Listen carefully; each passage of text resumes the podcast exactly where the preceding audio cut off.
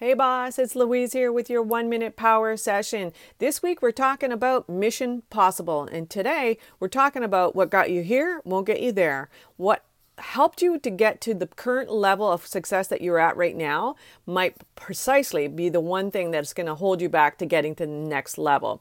To get to the next level of success for your coaching business, you must acquire some new kind of power. You can't copy anyone else's, but you must be ready to create a new path. Skills and experiences don't determine the level of your success. High-level achievers take on more challenges. They are willing to take risks to make a bigger impact. Is that you? If it is, your mission, if you choose to accept it, is a 4-week client intensive where we'll work together to fill your calendar with clients. At the end of the 4 weeks, we'll have created a bank of future clients and onboarding at least one new client. There's no charge for the client intensive, but not everyone will be admitted. You must be an action taker and you must be committed to completing the actual mission. If you're stuck in your coaching and you want to invigorate it again, then you need to set up a 1-hour Mission Possible session.